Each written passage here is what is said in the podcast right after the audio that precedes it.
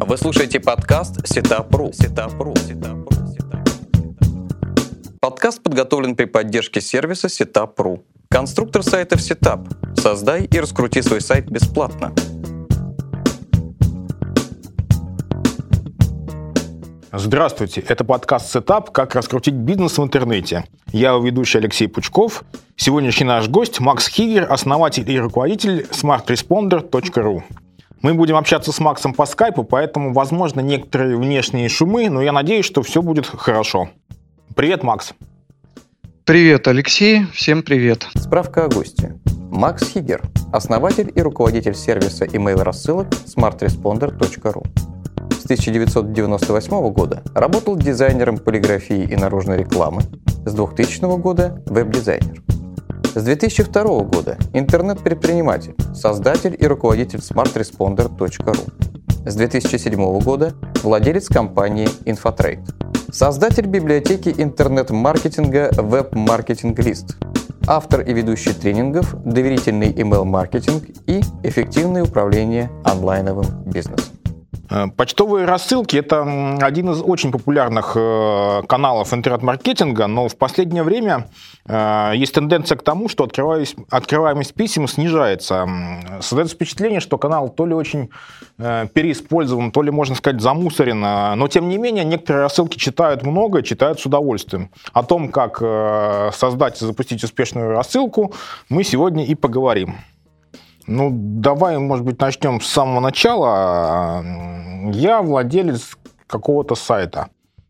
Я разместил форму подписки на сайте, мои посетители подписываются, я готов создать email-рассылку для них.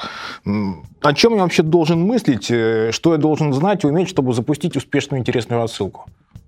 То есть, ну, это ни для кого не секрет, что в большинстве случаев люди подписываются на рассылку а, для того, чтобы получать бесплатную ценную информацию, в первую очередь, которая каким-то образом решает их а, потребности, их какие-то проблемы и соответствует зоне их искреннего интереса. И вот когда они получают много такой ценностной, интересной, а, душевной информации, тогда естественным образом периодические а, инъекции продаж, они дают великолепные результаты результаты. То есть иногда, когда, э, вот скажем так, есть, можно применять здесь такой принцип Паретта, да, 80% бесплатной качественной душевной информации по теме рассылки, 20% инъекций каких-то коммерческих. Вот если такая рассылка существует, если она ведется от души, творчески, если там идет постоянный контакт э, с, фиг, с фидбэком от аудитории, все время идет сегментация там по интересам, э, работа именно с теми сегментами, именно так, как вот им интересно,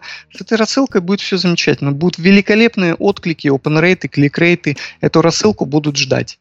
Но если это будет шаблонная рассылка, вот как везде это учат, да, по копирайтингу, впаривание, какие-то продажи, продажи, продажи, э, новые товары, новые товары, э, это однозначно приводит к очень низким open rate, клик-рейтам, большому количеству отписок и очень плохим показателям. Это не лечится э, прописанием каких-то волшебных пилюль.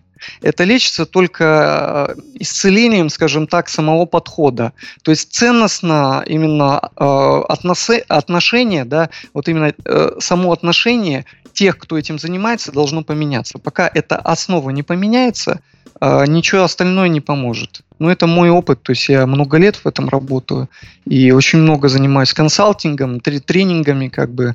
А бесполезно лечить следствие. Пока корень заболевания не излечен, то есть пока алчность не перестала э, быть двигателем автора какого-то рассылки или автора какого-то бизнеса, проекта, а до тех пор в его бизнесе будут бесконечные проблемы. То есть он будет решать эти проблемы, эти проблемы будут порождать еще больше проблем, и в конечном итоге его бизнес, э, ну, бизнес многих вот таких людей алчных превращается э, в такое производство бесконечной проблемы и их решения.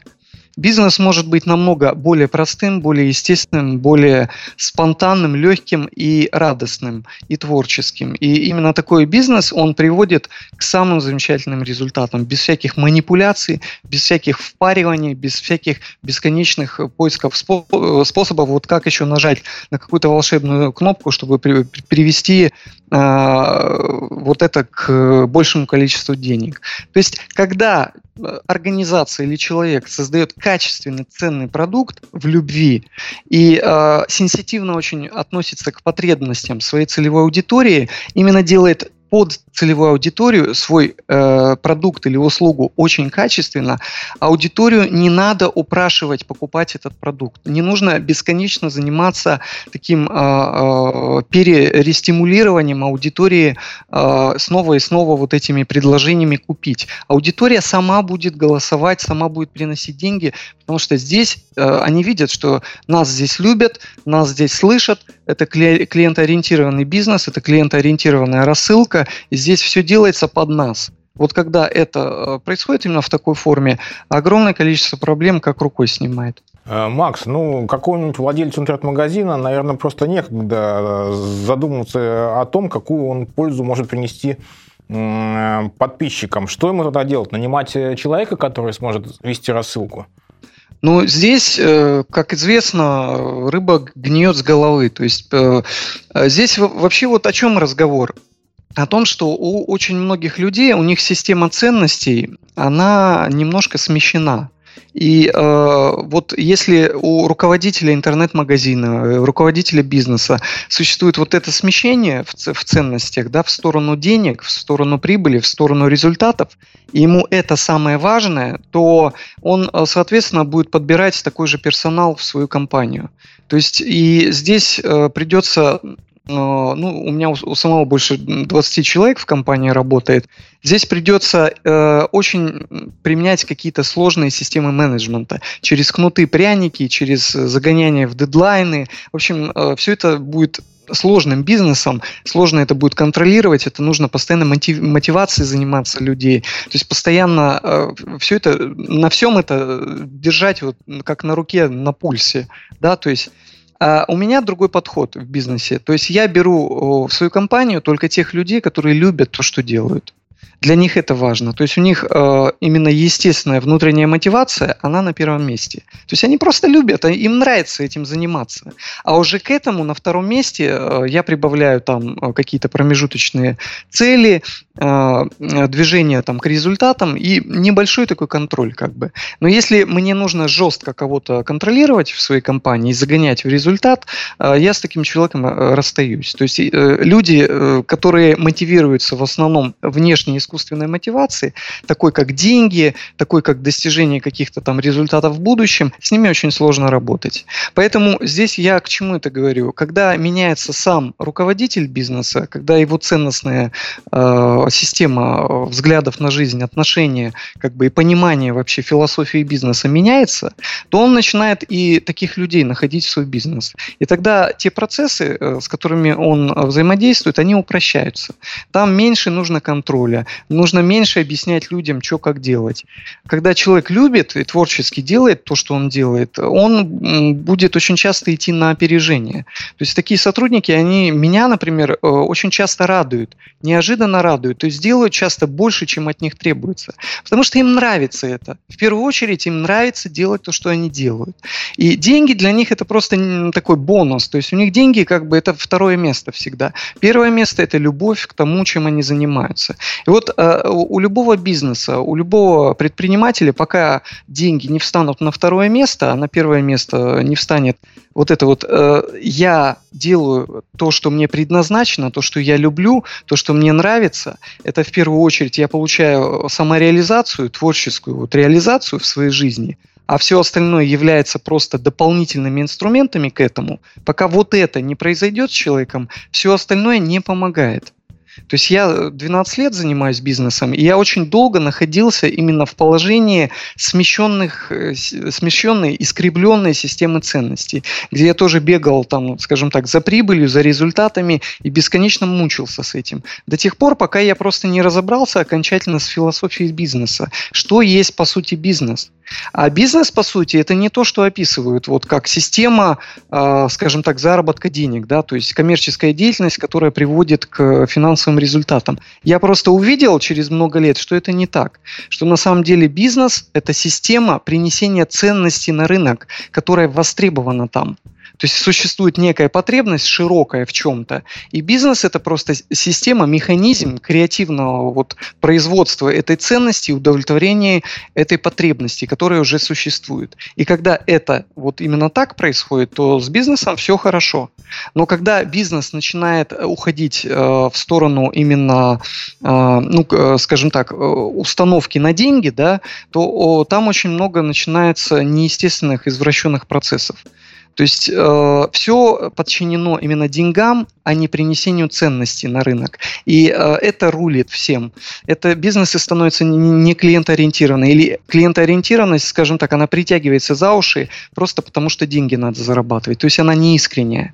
И вот так совсем буквально. То есть люди чувствуют, потребители этого бизнеса, потребители этой услуги или этого продукта чувствуют, что а, здесь в первую очередь зарабатывают деньги, а потом уже о них заботятся. И, э, ну вот, э, это как каким-то интуитивным, не знаю, там, шестым чувством целевая аудитория всегда это ощущает. Здесь креаторы или здесь достигаторы? Если это бизнес э, креаторов, аудитория будет это сенситивно очень чувствовать и откликаться. А, если это бизнес достигаторов, опять же будет э, такой же отклик. Поэтому настоящие, действительно, реально успешные бизнесы, вот такие красочные, сочные, это бизнесы креаторов. Там в основании креатор, который любит просто вот, он тащится от того, что он делает. И там команда креаторов, и там э, вот эта рутинность, как бы однообразность, она сводится к минимуму. То есть там ну, вот царит как бы творчество, да, и вот такие бизнесы, они, конечно же, приходят и очень сильно захватывают сердца тех потребителей, которые ну, потребляют их конечный продукт. Но где взять команду креаторов? Неужели можно найти столько людей, которые разделяют твои взгляды, э, или их можно как-то вырастить самому? А, на самом деле их очень много. Их очень много, и когда сам э, предприниматель, сам бизнесмен является креатором, к нему такие же и притягиваются. То есть он их, он их также и оценивает. То есть он, вот, например, э, я очень часто провожу там собеседование, набираю людей, да, ко мне приходят люди, я на что смотрю? Я смотрю не просто на профессиональную составляющую, я чувствую, это вообще мой человек, он вообще любит то, что он делает он вообще с искоркой пришел, то есть он горит э, к тому, чем он занимается. И я сразу определяю тонко его систему ценностей и его мотивацию. То есть, если я вижу, что ко мне приходит человек в команду, который в первую очередь замотивирован материальным, внешними результатами какими-то, деньгами, там, какими-то достижениями, карьерным ростом там, и так далее, то, э, скорее всего, я его не возьму. Я беру людей, возможно, он будет профессионально чуть-чуть недопрокачан, я его возьму, но чтобы он горел, чтобы он вот радовался в том, чем он будет заниматься. И такие люди, они э, потом просто удивляют, они не подводят. Они верны, они разделяют мою систему координат и ценностей, и эти люди, они просто начинают потом поражать своей производительностью. Они именно будут оставаться, они будут задерживаться по своей воле, потому что они просто любят. Для них это вопрос не денег. Это вопрос, э, скажем так, совести, э, того, как они проявляются в мир. И таких людей очень много. На самом деле каждый человек от природы к чему-то предназначен. Но очень много людей занимаются просто не тем, что им предназначено. И в этом их большая проблема. То есть они э, часто себя заставляют через усилия ради каких-то результатов заниматься тем, к чему у них душа не лежит. И в результате они э, просто не могут качественно делать то, что они делают. Человек из-под палки не может делать хорошо, качественно э, то, что он делает. Он может это делать только если ему это нравится нравится, то если он это любит. А если он нравится, если он любит, к этому замечательно прикладываются деньги. Ну, то есть, ну, вот так вот как бы. Э, я понял, но вот многие наши слушатели зададут такой вопрос. Я интернет-магазин, ну о чем мне писать, чтобы это приносило э, пользу, чтобы это было креативно? Я продаю товары, допустим то не надо ничего изобретать вот в том плане, а что писать в мою рассылку. Нужно спросить у, у своих подписчиков, что им интересно. И уже вот когда есть, с одной стороны, понимание, да, такое маркетинговое исследование э, потребностей своей целевой аудитории и понимание, что им интересно, какие у них проблемы, какая у них зона вот, ну, реальных каких-то потребностей, да, тогда уже под это просто начинают придумываться какие-то последующие действия действия. То есть, что мы пишем, нам говорят наши подписчики. Мы понимаем, что, в чем они нуждаются, и мы под этот спрос информационный начинаем им формировать предложение. И мы это делаем, конечно же, творчески, интересно, то есть э, используем для этого, для этого какие-то и шоу-моменты, да, элементы шоу, элементы, ну, то есть тут, тут огромное количество инструментов. То есть можно записывать какие-то видео, можно подписывать, записывать какие-то касты, можно э, писать какие-то статьи периодические, да, и э, э все этот, вот этот вот шоу-фон, да, мы снабжаем периодически рекламой. Но здесь реклама, она не занимает первое место, как вот в большинстве рассылок. Вы слушаете подкаст Сетапру. Сетапру. Сетапру. Э, ну вот все говорят, что сегментация и даже персонализация рассылок – это путь к успеху. Но, по-моему, у меня складывается впечатление, что вот работать с персонализацией так толком и не научились. Э, что ты подскажешь, как вообще сделать умную персонализацию и где брать данные о подписчиках, э, помимо опросов? Ну, здесь существуют разные подходы. Я, например, э, приверженец того подхода, что надо минимум собирать имя и e-mail. То есть, э, если мы устанавливаем какую-то форму подписки да, где-либо, то желательно минимум собирать e-mail и имя. Сейчас есть такой тренд, что многие видят, что, мол, если э, мы просим два поля, то конверсия в подписке меньше, чем если мы собираем только через e-mail. Да?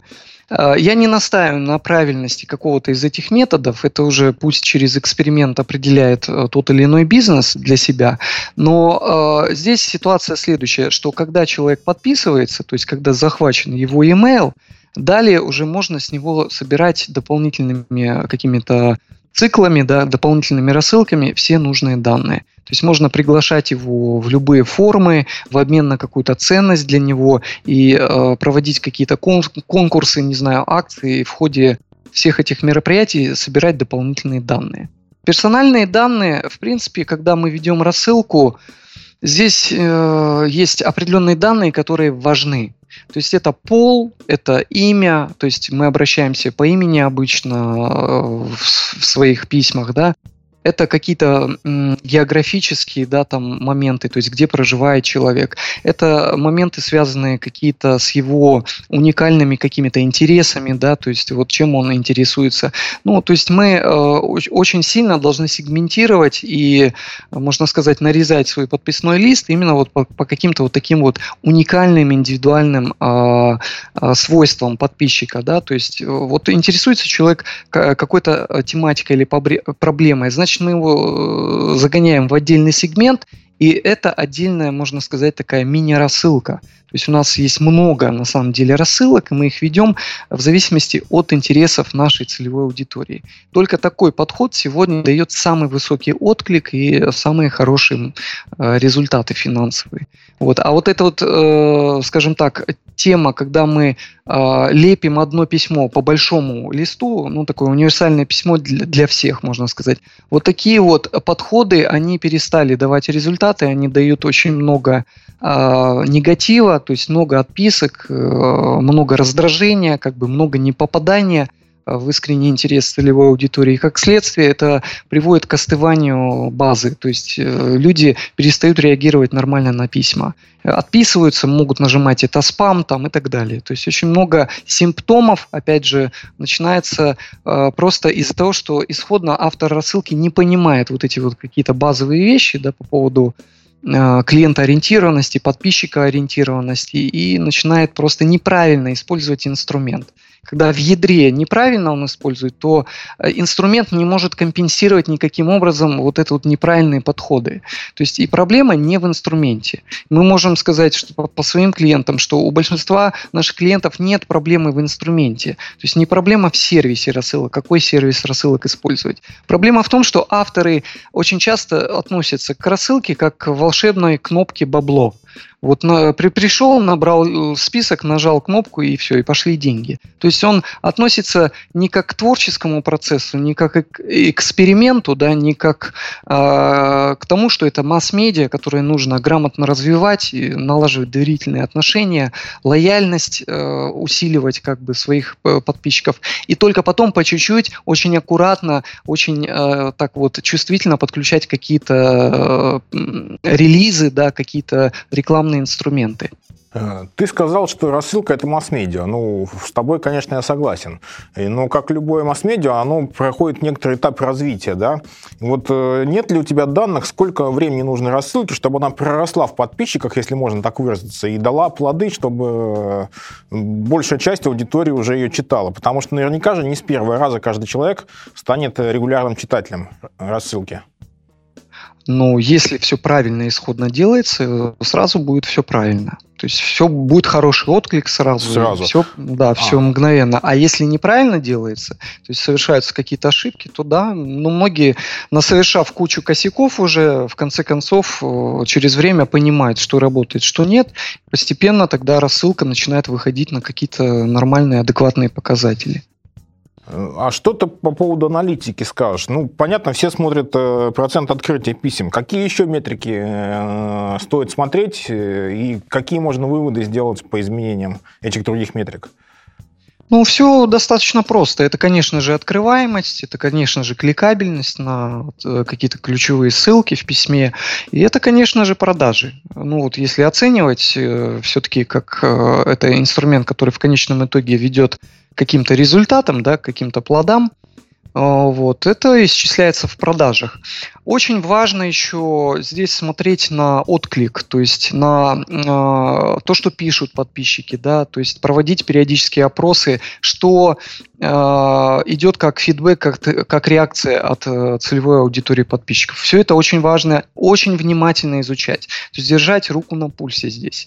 Вот э, слушать всех своих э, подписчиков, если какой-то выпуск, он, например, дал какую-то негативную реакцию, э, очень важно сделать из этого правильный вывод, что, ну, скорее всего, не нужно повторять. То есть понять ситуацию, что привело именно к такому негативному отклику, и э, потом больше не повторять этого.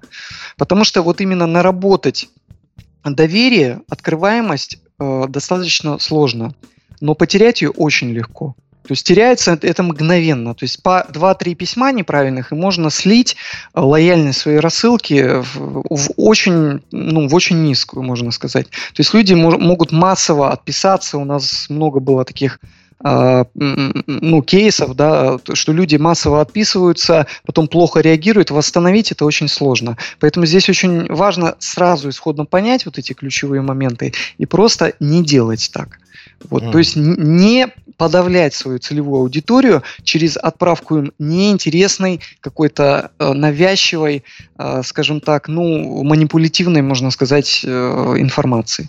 А как понять, что было неправильно? Ну вот мы сделали рассылку очередную, видим, что отклик у нее резко понизился. Что нам, какие действия предпринять, чтобы разобраться, почему, в чем мы ошиблись? спросить у своих подписчиков, отправить еще один выпуск и сказать честно, вот мы увидели, что у нас был низкий отклик как бы на предыдущую рассылку, пожалуйста, перейдите по ссылке и скажите, вот какие, ну, выберите там вариант, почему вы считаете, что, что вам не понравилось в предыдущем письме. И они все расскажут сами. То есть не надо, опять же, догадываться, да, не надо гадать, надо реально у людей спросить. Либо, ну, со временем э, уже э, опытный автор рассылки, он понимает. То есть он понимает, что если упал клик-рейт, open rate, клик-рейт, не, не было в какой-то момент продаж, то, скорее всего, что-то э, вот он сделал не так. Там вот тот-то блок в своей рассылке, э, по поводу которого у него было какое-то сомнительное чувство, скорее всего, он и отреагировал так, как он чувствовал на него. Но э, если этого нету, то просто мы исследуем. То есть это здесь маркетинг, он связан э, с тем, что здесь происходит очень много рассматривания, исследования фактов. То есть не домыслы должны управлять этим процессом, а именно факты. И интернет-маркетинг, email-маркетинг нам дает великолепный инструмент для того, чтобы это быстро и легко делать. Вы слушаете подкаст Сетапру. Сетапру. Сетапру. Э, ну, ты говорил, что основная, э, как сказать, основная идея рассылки – это именно ценность, которую она приносит э, подписчикам. Но бизнес, тем не менее, тоже важен. А как найти эту разумную грань между ценностью и бизнесом, чтобы и ценность была велика, и бизнес не страдал? То есть, с одной стороны, мы можем давать только ценную информацию и забыть совсем о бизнес-составляющей, о деньгах. С другой стороны, мы можем скатиться ну, именно в в выманивании денег. Вот что должно быть, чтобы было разумно и ценности, и бизнеса рассылки? Какой, не знаю, процент или, ну, или как это? Угу. Но здесь э, существует просто несколько шагов, и их очень важно э, производить именно вот в той последовательности, которую я сейчас озвучу. То есть сначала э, э, то есть вот тот человек, который занимается рассылкой, например, это сотрудник, да, то есть сначала ему это должно нравиться.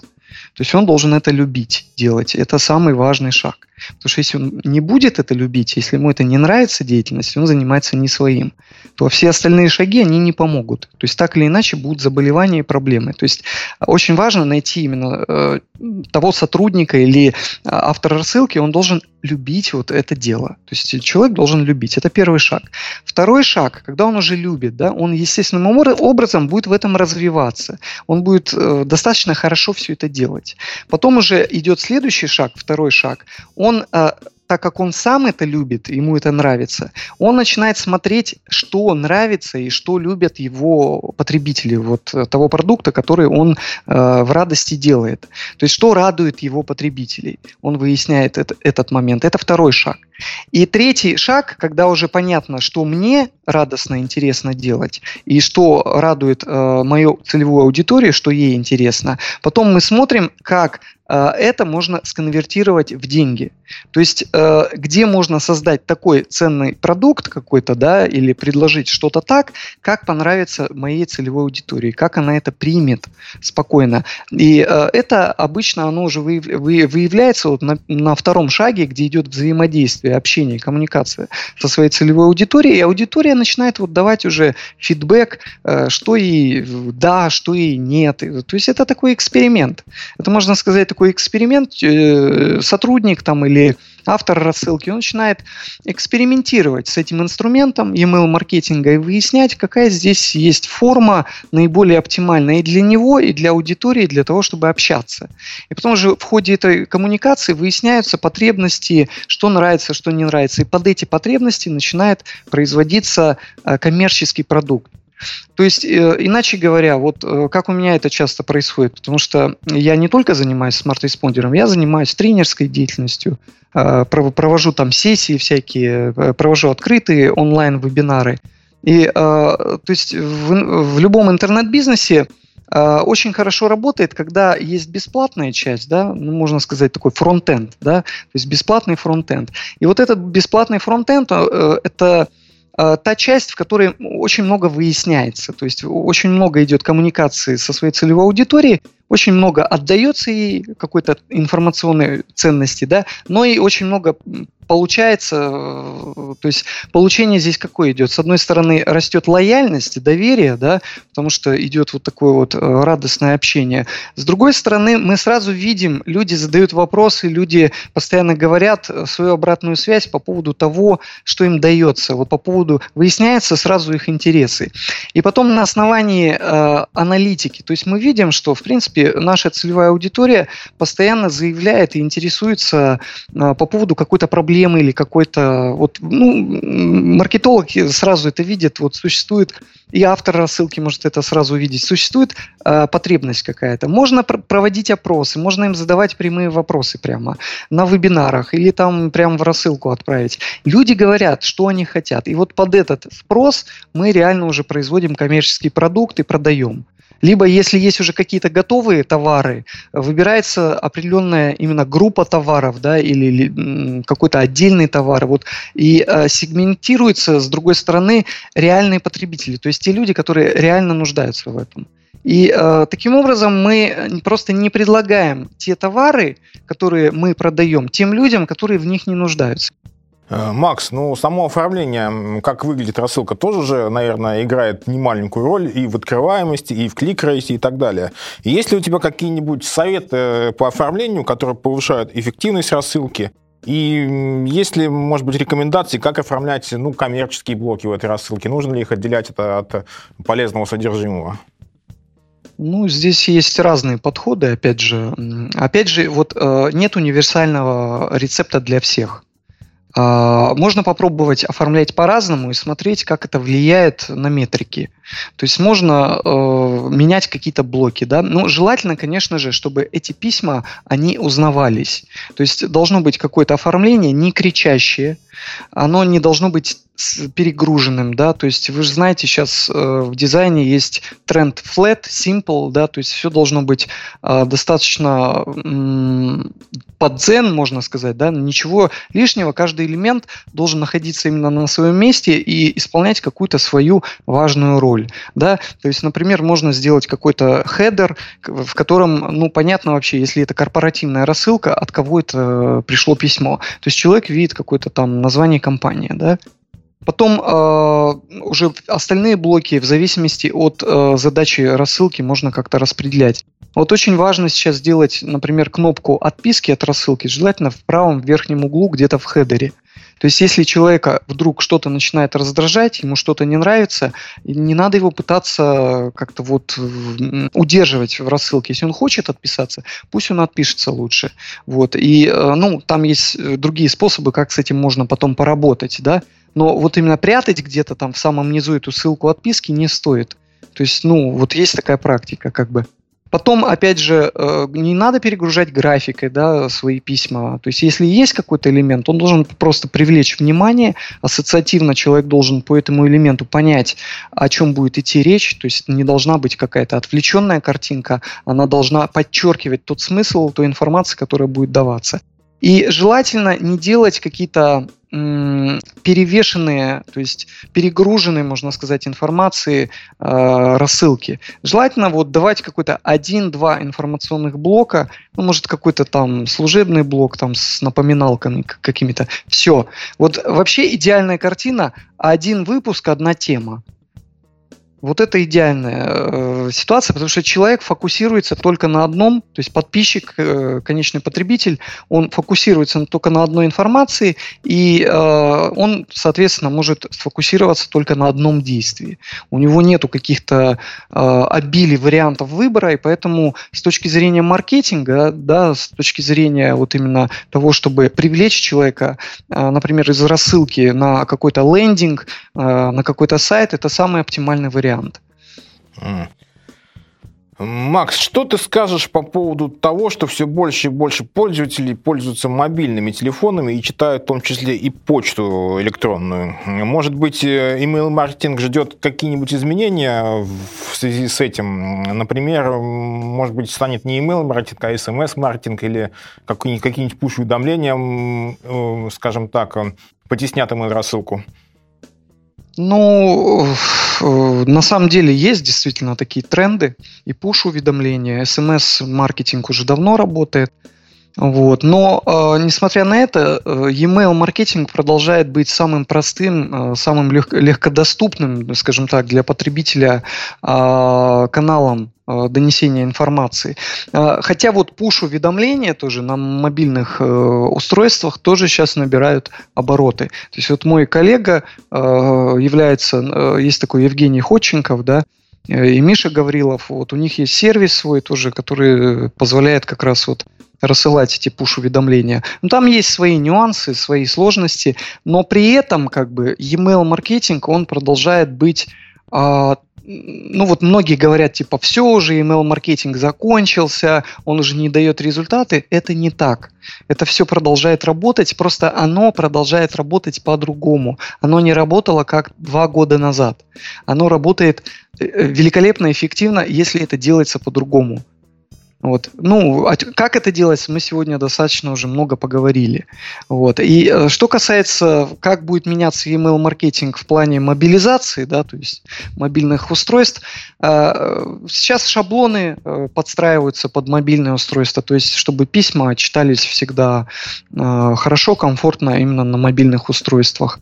А, ну, дополнительная метрика появляется, связанная именно с тем, а, что вот это на мобильном устройстве читали, или это на каком-то лэптопе, или, может быть, десктопе, да, а, читали. То есть есть инструменты метрики, есть инструменты визуализации писем. Вот это, можно сказать, единственное, что сейчас можно добавить к мобильному маркетингу. Да, смс-рассылки. Смс-рассылки тоже работают, опять же, если этим не зло, злоупотреблять, если это правильно делать. То есть любой инструмент великолепно работает. Сегодня просто роскошный а, ассортимент инструментов, но опять же вопрос не в инструментах. Вопрос э, в том, насколько исходна философия того, что делается, а, гармонично креативно, можно сказать, такая профессиональная, направленная на победу целевой аудитории. То есть если вот эта победа э, целевой аудитории, победа клиента становится э, очень ценным, весомым аргументом, очень чаще, э, очень часто даже более весомым, чем деньги, да, то с этим бизнесом, с этой рассылкой, с этой смс-компанией все будет хорошо. А, Макс, спасибо тебе большое за интересную беседу. Это был подкаст «Setup. Как раскрутить бизнес в интернете». Я его ведущий Алексей Пучков и наш сегодняшний гость Макс Хигер, основатель и руководитель smartresponder.ru. Пожалуйста, рад был пообщаться сегодня. До свидания. Вы только что прослушали подкаст Setup.ru. Setup.ru. Setup.ru. Setup.ru.